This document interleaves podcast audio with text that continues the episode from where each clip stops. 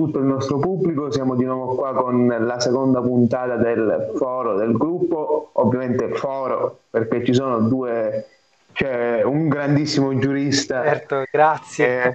È, è, è, è un, suo, un, suo, modesto allievo qua sì, che non può fare altro che ascoltare eh, domandare. Da, dalle labbra del maestro. No, esatto. Foro perché seriamente chiacchieriamo una volta settimana io e Paolo e magari in futuro pure qualcun altro dei fatti della settimana, li commentiamo, diciamo la nostra, diciamo che è uno spazio di, di opinione, non di informazione soltanto, ecco. Sì, Fabio Perdichizzi era troppo polemico, quindi no, però l'abbiamo lasciato. Lo stiamo censurando volutamente. sì, sì, non è adatto per un pubblico minore. Poi casomai facciamo una registrazione solo per certe fasce d'età. Esatto, facciamo, facciamo due podcast, uno vietato ai minori e uno invece eh, family friendly per utilizzare eh, l'inglesismo. Va bene Ale, di che parliamo quindi oggi? Ma, che argomenti ci sono? Guarda Paolo, eh, diciamo che la settimana è partita col botto, noi oggi registriamo il 25 maggio, quindi ci riferiamo eh, alla settimana scorsa. È partita col botto perché c'è stata alla Camera eh, il governo, il Presidente del Consiglio ha riferito sulla partenza della fase 2 e anche su alcuni aspetti del, del decreto rilancio è un intervento di un deputato del Movimento 5 Stelle, tale Ricciardi, che salito e balzato agli onori della cronaca, ha sollevato la reazione parasquadrista.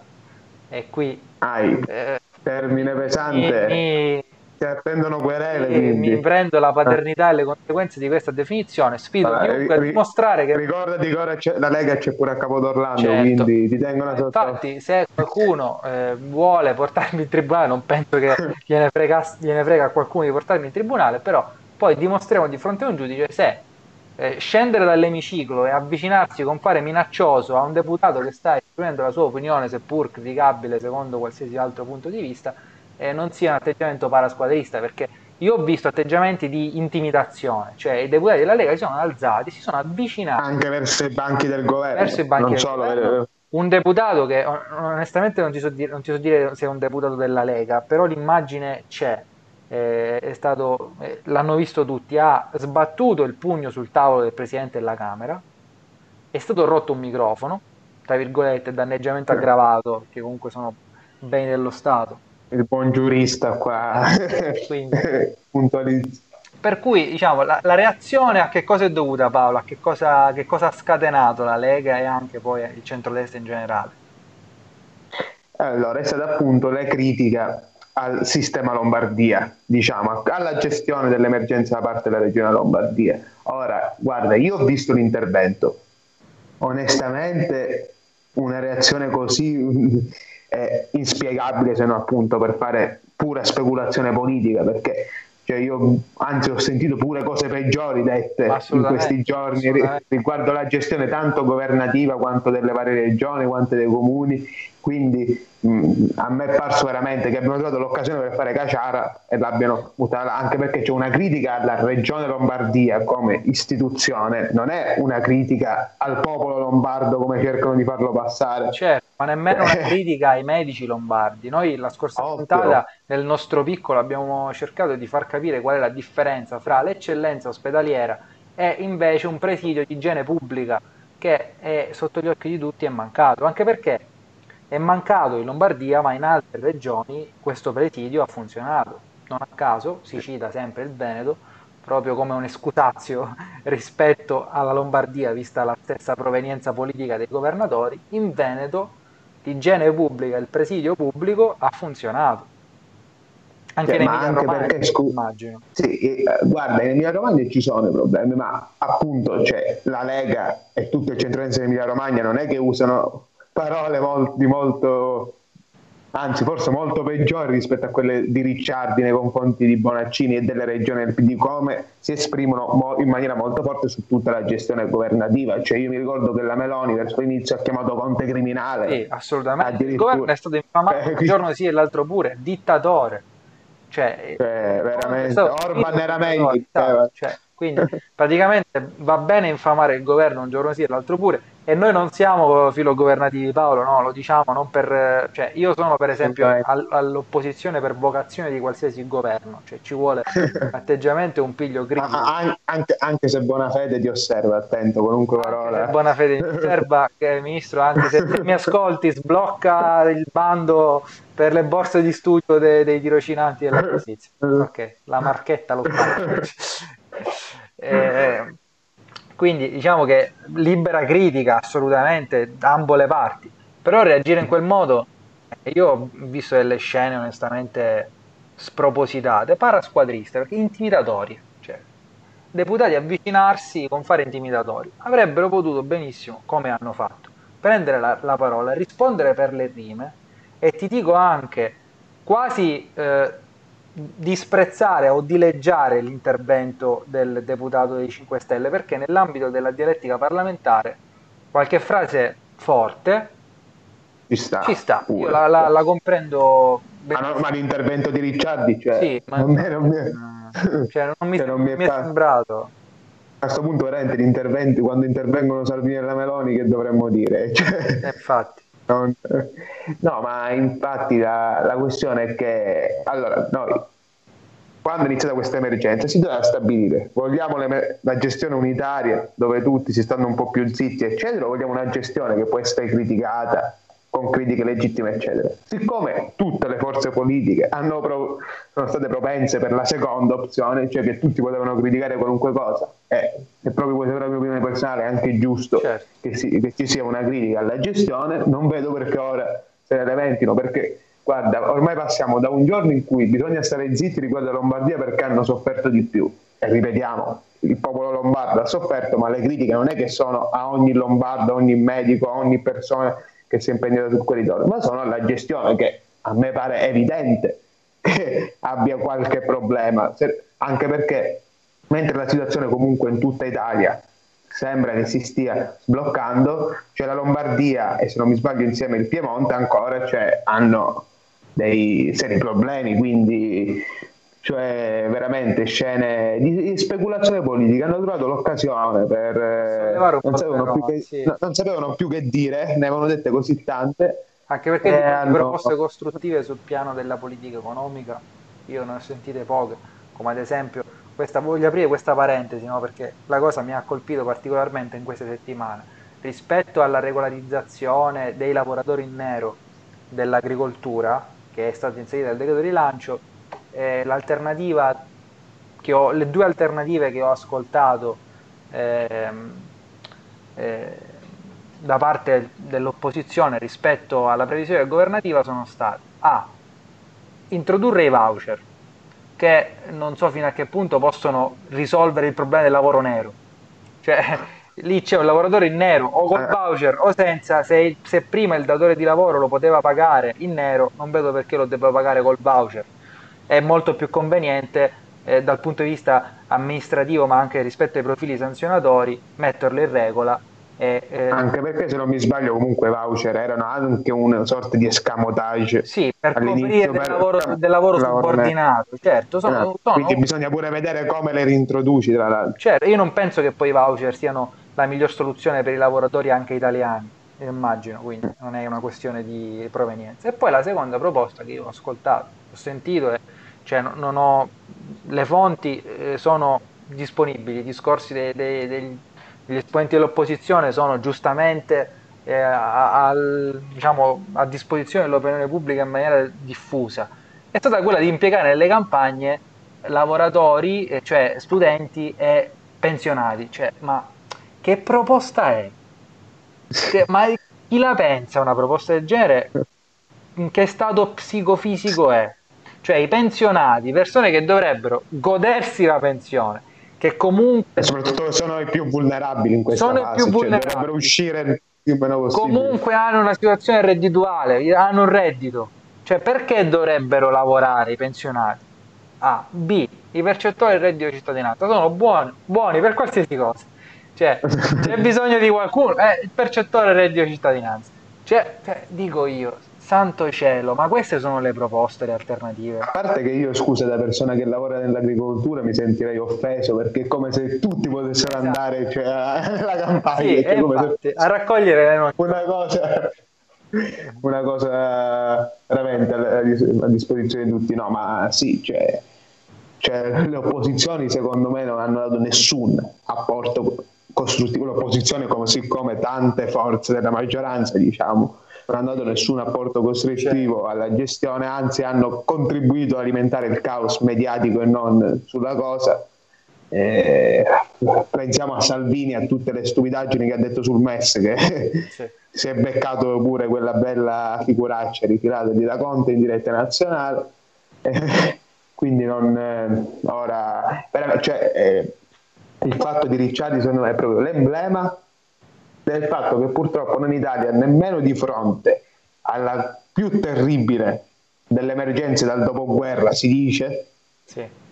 no, non riusciamo a essere, non ti dico uniti, perché secondo me le critiche ci stanno, ma un pochino più seri. Sì, esatto. Diciamo eh, è un bisogno di serietà. Cioè, la serietà passa da queste cose qua, da evitare le risse in Parlamento, da evitare di speculare politicamente su, sulla situazione e onestamente non, non, c'è stata forse siccome c'è questa retorica montante ne usciremo meglio saremo migliori dopo il lockdown dopo l'epidemia ecco magari noi sì noi cittadini forse la classe politica no anzi è, è, è verso il peggio.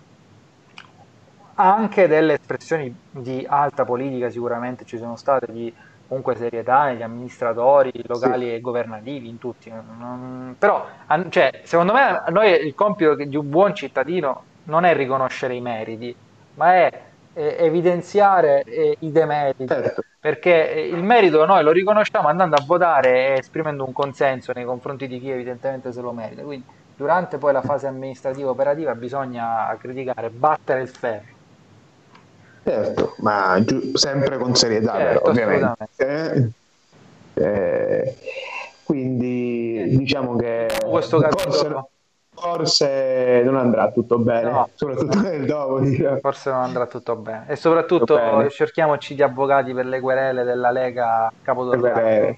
Ma a proposito appunto di querele e avvocati, per ora, altro argomento caldo della settimana che secondo me al nostro insigne giurista conforto tocca Insigne, particolarmente è tutto e al nostro caro Lorenzo eh, la, la questione che sorte insieme alla magistratura come noi sappiamo da circa un anno è uscito fuori tutto lo scandalo del CSM che c'erano dei, degli accordi per spartirsi le procure eccetera. E qualche giorno fa ora non ricordo con l'esattezza quando sono uscite fuori delle chat se non mi sbaglio eh, WhatsApp. sono state depositate tutte le intercettazioni del procedimento penale che per ora pende sì. davanti al Tribunale di, di, Perugia perché per i reati eh, commessi da o in danno di magistrati romani eh, non è competente il tribunale, la procura, eh, gli uffici giudiziari di Perugia. Quindi sono sì. state depositate queste intercettazioni e abbiamo uno spaccato della fauna delle correnti, definisco così. Guarda, è stato scoperto il segreto di Pulcino. Sì, perché eh, cioè eh, incarichi direttivi il CSM li distribuisce in maniera non meritocratica, ma proprio legalmente, per previsione normativa, li distribuisce sulla base delle maggioranze che si creano nel CSM, che corrispondono alle correnti e ai voti eh, sottostanti rispetto all'elezione dei componenti del CSM, dei componenti togati, e per cui come eh, avviene... Però, scu- cioè cioè, fino a qua è anche normale la cosa. I magistrati votano, no, si, formano delle, Apriamo, tra... Scusa, si formano delle maggioranze normale, in una dialettica democratica. No.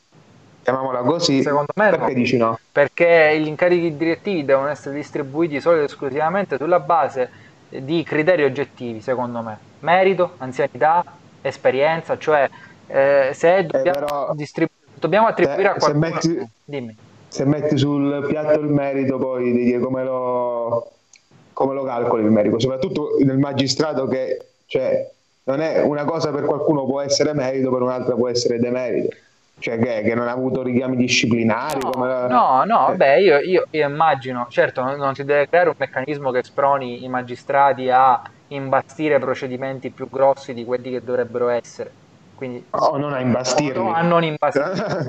Quindi eh, cioè, il magistrato sine spessa hac medu, no? senza timori e senza speranze. Anche latinista. Anche latinista. Però un meccanismo che, che no, no, non sia in balia delle correnti cioè, è, è, fondamentale. Forse, forse la valutazione meritocratica si raggiunge eh, eh, non diciamo, destrutturando il sistema attuale di attribuzione e assegnazione di incarichi direttivi, ma prevedendo un diverso modo di individuare i componenti del CSM.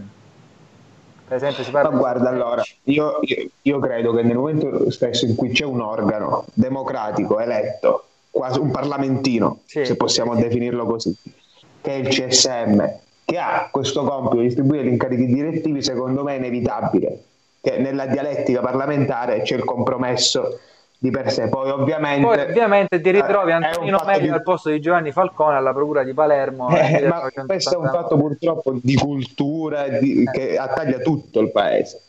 Però fin quando hai questo sistema, cioè, secondo me è molto difficile non eh, far sfuggire tutta la logica del compromesso. I criteri oggettivi ci devono essere ovviamente, quello senza dubbio, però fin quando è il voto alla fine a decidere Certo, eh, no, quali sono gli incarichi. Mi rendo conto della struttura. Eh, Però cioè, eh, anche se secondo me comunque l'argomento qua veramente oscuro, nero, è la forte compenetrazione fra politica e magistratura, perché Palamara, che è il principale imputato di questo, pro- di questo processo, tra l'altro qua apro una parentesi, Palamara non mi pare non è stato rinviato a giudizio.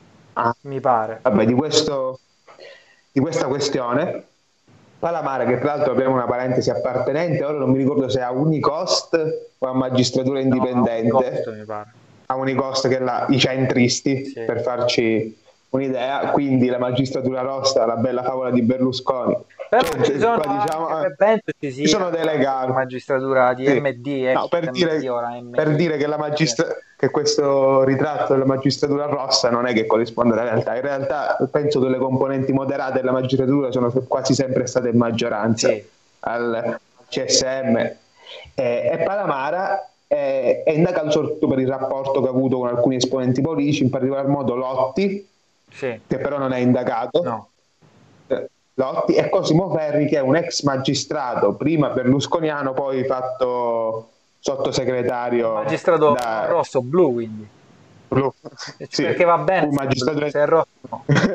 che poi, tra parentesi, sempre su, per quanto riguarda la, la, ehm, la composizione del CSM, i magistrati che sono accusati di essere i più rossi di tutti, che nel CSM sono rappresentati da Ardita, da Davigo e da Di Matteo in realtà sono praticamente indipendenti cioè Infatti, non, ha, Davigo, non appartengono a nessuna corrente a, a, parte che Davigo era pure magistratura indipendente prima quindi non credo si definisca. No ma infatti però dico però, però la, vulgata, diventa... la vulgata comune sì. de, de, de, diciamo, di molti esponenti politici e giornalistici è che chiaramente quella magistratura giustizialista che al CSM è rappresentata da eh, questi esponenti, illustri magistrati, perché comunque non è che stiamo parlando di c'è gente che ha sacrificato la, la propria certo. carriera, la propria vita a questa missione, siano i maggiori esponenti no, di queste toghe vendute all'ideologia. Comunque, vabbè. In realtà? No, in realtà no, assolutamente, proprio assolutamente no. Cioè, sono equidistanti e, e fortemente equidistanti. Mm e quindi sto caso sta tenendo banco anche perché nelle intercettazioni c'erano delle critiche a Salvini perché il quadro che è emerso facendo una sintesi di questo Palamara che si accordava una volta con una corrente, una volta con un'altra, una volta qui, una volta lì e quindi e, e penso che in delle chat appunto per accattivarsi questa volta la, l'area di sinistra scriveva tipo Salvini in merda delle sì, cose del genere. va, eh, va attaccato il virgolettato. Sì. Ovviamente eh, il, il, ehm, la dichiarazione di Palamara è, è, stata attribuita ai magistrati, al plurale. Quindi la narrazione qual è stata? Che tutta la magistratura ritiene che Salvini debba essere attaccato. i magistrati sono migliaia in Italia, cioè questa cosa qua mi spara qua dentro, perdonatemi l'espressione eh, così eh, contadina, con sommo rispetto per i contadini, però cioè, eh, l'opinione di un magistrato, peraltro inquisito e quindi la cui credibilità si sta sgretolando ogni giorno in cui escono altre intercettazioni, non è l'opinione dell'intera magistratura, non è l'atteggiamento dell'intera magistratura. Quindi state tranquilli, cari cittadini, non è che il magistrato cattivo si alza la mattina, sa se sei iscritto a qualche partito e siccome è amico di Palamara eh, ti incasserà. Cioè, questa è ovviamente la narrazione che fa, mh, che porta l'acqua al mulino dei giornali di centrodestra, ma è una narrazione che nei fatti non corrisponde alla realtà. Sfido chiunque a dimostrare che tutti i magistrati abbiano un pregiudizio nei confronti di esponenti di una parte politica piuttosto che di un'altra. Cioè vanno eh, diciamo, diciamo che il mondo della magistratura è così come il mondo giuridico è molto più eterogeneo di come traspare. Non è garantismo e giustizialismo, so, ci sono molte più sfumature che vanno assolutamente, assolutamente. Poi, i magistrati sono sempre uomini certo. cioè sbagliano io, uomini e donne ma poi sbagliano io immagino che tutti i magistrati, la maggior parte, come tutti i professori universitari, abbiano la loro ideologia politica, il loro orientamento politico, ma eh. cioè, leggere Gramsci piuttosto che Paredo o Von Eyck eh, no? cioè leggere un liberale, uno scrittore liberale, quindi di destra, ecco, di centrodestra, piuttosto che uno scrittore di sinistra o eh, comunista, cioè, non è che poi incide sulla valutazione dei fatti. Le norme mm. non sono né di destra né di sinistra. Anche perché ci sono due gradi di merito, una legittimità, cioè non è che il magistrato giudica una volta eh, e poi... Non è manco il PM, perché comunque il PM eh, i, i, passi sì. che fa li fa su stretto controllo del giudice di indagini preliminari. Sebbene si ritenga, se tu magari chiedi agli avvocati, l'avvocatura ritiene che il GIP sia appiattito sulle posizioni del pubblico ministero, in realtà non, non offre tutto questo gran controllo e questa gran garanzia, però cioè, dal punto di vista formale procedimentale il GIP è una, una garanzia, è un contrappeso fortissimo secondo me. E comunque sembra, oggi ho letto che sembra che si stia andando verso lo scioglimento dell'Associazione Nazionale Magistrati, che se non mi sbaglio è so- una sorta di sindacato, se possiamo è definirlo così. La rappresentanza della... dei magistrati, la rappresentanza tra virgolette politica, però non come dire deliberativa rispetto all'organizzazione del, dell'ordine giudiziario. Sì, si sta perché chiaramente queste intercettazioni sono dei dei colpi da... Perché c'era pure il presidente coinvolto, se non mi sbaglio, Minisci. L'ex presidente. Eh, sì. ex presidente. Oh, ah, ah, ora è cambiato. Boniz, il presidente. Ah, ok. L'ex presidente era coinvolto in una chat dove appunto usciva questo insulto a Salvini, se non Sempre mi sbaglio. Stiamo parlando di fatti non costituenti reato, quindi eh, cioè, eh, sì, sono, sì, sono, fatti però che hanno... Sul piano dell'opportunità. Sì, assolutamente. Cioè, fa, eh, io tra l'altro di giudizio che noi utilizziamo, magari, parlando tra di noi, per un politico che viene colto con le mani nella marmellata, seppur per fatti non costituenti reato, lo applichiamo anche ai magistrati. Sì certo. E ora si vedrà anche perché, cioè, cosa, secondo me cosa comporterebbe lo scioglimento dell'associazione nazionale, cioè no, a livello no, di categoria. Ecco. Ma dal punto di vista eh, eh, diciamo de- della rilevanza esterna eh, non, non, cambia niente, cioè non è che una menomazione delle prerogative della magistratura. Dal punto di vista politico onestamente non, non ho idea, non ho idea, perché non ho idea di quanti magistrati siano legati a Palamara. Cioè, cioè, tanto più grande è la rete di cointeressente, di compiacenze, di amicizie di Palamara, tanto più gli organi di rappresentanza e gli organi di autogoverno della magistratura si trovano in difficoltà. Poi mm. immagino queste intercettazioni siano voluminosissime, quindi qualcos'altro ci sarà in mezzo, non è che se le sono lette tutte in un paio di giorni. Quindi non lo so, mi aspetto ancora qualcos'altro. Eh. Tra l'altro a livello politico fa un po' riflettere il fatto che il mondo renziano, che è forse uno di quelli di, più ostili diciamo, alla magistratura, all'idea giustizialista, chiamiamola così, ma proprio per semplificare al massimo, sia quello più invischiato in questi rapporti sì, sì, con, sì, con, la magistratura. Eh, ma il potere, il potere non è, cioè, il giustizialismo e il garantismo vanno, vanno e vengono, servono diciamo, per discuterne, ma non, poi il potere logora chi non Tra l'altro, proprio per inserirci un po' sulle problematicità che ha sempre avuto la magistratura proprio all'interno dell'organizzazione statale, pensiamo che me lo raccontavi tu il fatto di Saverio Lodato ad Atlantide. Sì, cioè che... concludiamo questa puntata con questo spunto, un invito più che altro ai nostri ascoltatori perché la materia... Anche perché il 23 c'è stata da poco la giornata, le ricordo, della stagione di Capaci.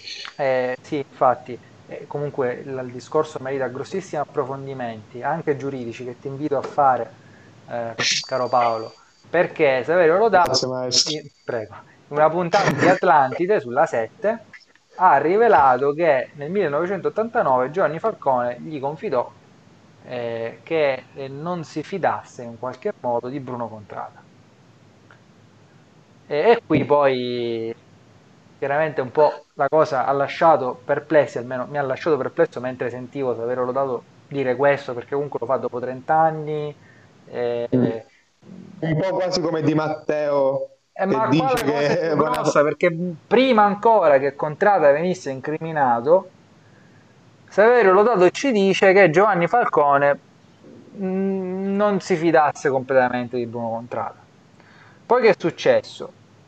Che nel, nell'ambito della stessa puntata televisiva il legale di Bruno Contrada ha chiamato in studio e ha, ha eh, paventato la, la, querela nei confronti di Andrea Purgatori, che è il, il, colui che conduceva, che conduce Atlantide, perché sulla base di una serie di sentenze eh, da, dalla CEDU alla nostra Corte di Cassazione, Bruno Contrada ad oggi è incensurato, cioè gli effetti, gli effetti penali della condanna definitiva per concorso esterno di associazione mafiosa sono stati revocati. Quindi ti invito all'approfondimento giuridico di tutta la storia. Sì. Però quello... Poi tra, tra, l'altro Contrada si è salvato soprattutto, se non mi sbaglio, grazie alla CEDU. Sì, alla Corte Europea ah, dell'Uomo, che praticamente... Aveva un, aveva, aveva un, buonissimo avvocato, diciamo, secondo me. Sì, chi era l'avvocato di, di Contrada? Non lo so, illuminami. Eh, Vittorio Manes mio professore. Ah, mia, allora Quindi... No, scusa, allora qui c'è un conflitto di interessi. cioè, Paolo si sta comprando eh, il massimo dei punti eh, per la tesi di laurea praticamente. Eh, sì, sì, ora dovrò lanciarmi in una difesa di contrada. No, veramente, al di là della, della, della questione... Ma poi là comunque c'entrano molto dei profili diciamo abbastanza tecnici sì, e formali da sul fatto. Eh? Non, non, è inutile discuterne, quello che però è importante è che secondo me è, è il messaggio che mi sento di, di cercare cioè, di condividere con te e con chi ci ascolta, è che le sentenze sono un po' come delle ricostruzioni storiche, oltre che delle ricostruzioni in diritto. Il, il mitico Mark Bloch ci insegna, grandissimo storico, eh, che praticamente il mestiere dello storico è un po' come quello del giudice quindi c'è il fatto che Contrada non sia stato ritenuto dalla CEDU diciamo, condannabile, ecco, utilizziamo questa espressione mh, atecnica per non entrare nello specifico, per dei fatti non toglie che quei fatti siano avvenuti. Quindi il giudizio etico pubblico che noi ci dobbiamo... Che noi siamo... Cioè una cosa è la verità giudiziaria, esatto. una cosa è la realtà. Cioè, esatto. Che forse non, non, sapremo mai, che forse sapremo ma non si potrà noi procedere. Noi conosciamo il giudizio storico fatto alla Corte di Cassazione e sappiamo che Bruno Contrada è stato accusato, è stata accertata questa accusa perché una Corte d'Appello ha ritenuto provati i fatti e una Corte di Cassazione ha ritenuto quella prova conforme alla legge. Ok? Dal punto di vista della ricostruzione probatoria, non dal punto di vista della qualificazione giuridica c'è stato un problema, diciamo, un problema tecnico. Sì. Ma la Corte d'Appello e la Corte di Cassazione ci dicono Bruno Contrada ha fatto determinate cose. E Saverio Lodato ci dice, crediamoci, non crediamoci, Giovanni Falcone non si fidava di Bruno Contrada. Quindi io... La questione che potrebbe anche portare a riaprire un po' il dibattito su quella fase molto... Il dibattito... Ancora c'è un processo, eh, a parte sentenza... anche se passa... C'è una sentenza di primo grado, se non mi sbaglio. Sì. Sì. sì eh, Tra- Travaglio, c'è, Travaglio c'è scritto, c'è scritto, ha preso delle parti della sentenza e ha, sì. ha fatto un libro. Cioè, sentenza è un... Se volete, una, se, volete, se volete, una, sintesi potete comprare questo libro. Quindi non ci paga e anzi invito se volete anche una discussione magari per chi ha più voglia di, di cimentarsi anche in una prospettiva critica e tecnica della sentenza c'è una bellissima conferenza eh, che su Radio Radicale la trovate dovete andare a cercare sul sito a cui ha partecipato anche Nino Di Matteo in cui viene commentata la sentenza anche dal punto di vista tecnico. È una conferenza che ho, che ho seguito con piacere vi invito a recuperarla comunque ci sono anche dei profili critici nella ricostruzione, però è una sentenza enorme, cioè enorme, un, una roba forte.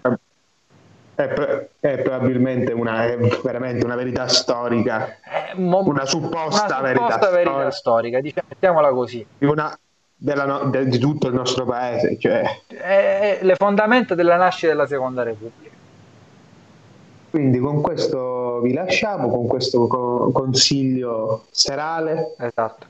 Eh, Sperando di non diciamo, essere querelati, ma in ogni caso abbiamo fatto qualche errore. Avrete, nel, nel avrete notizie da noi. Sì, eh, ormai sbag- avessimo sbagliato nel definire qualcuno indagato piuttosto che semplicemente interessato in un'attività probatoria. Ne, ne... Io probabilmente non mi lavorerò mai perché non ho difeso contro la... Chiediamo scusa, eh, salutiamo il professore di Paolo, ci mancherebbe altro Paolo, ragazzo dai valori eh, di un certo tipo, e eh, rinnoviamo l'invito a seguirci se vi va, a, segui- a, pro- a, a proporre, certo, assolutamente. Magari se qualcuno, se qualcuno, volesse pure intervenire, qua non... Basta scrivere alla nostra pagina Facebook, il nostro social media manager vi risponderà subito un, un, esperto di altri tempi, insomma. Esatto, esatto. ok, salutiamo tutti e tutte, ci, ci becchiamo la prossima settimana. Ok, ciao Paolo, buona serata. Ciao, ciao Ale.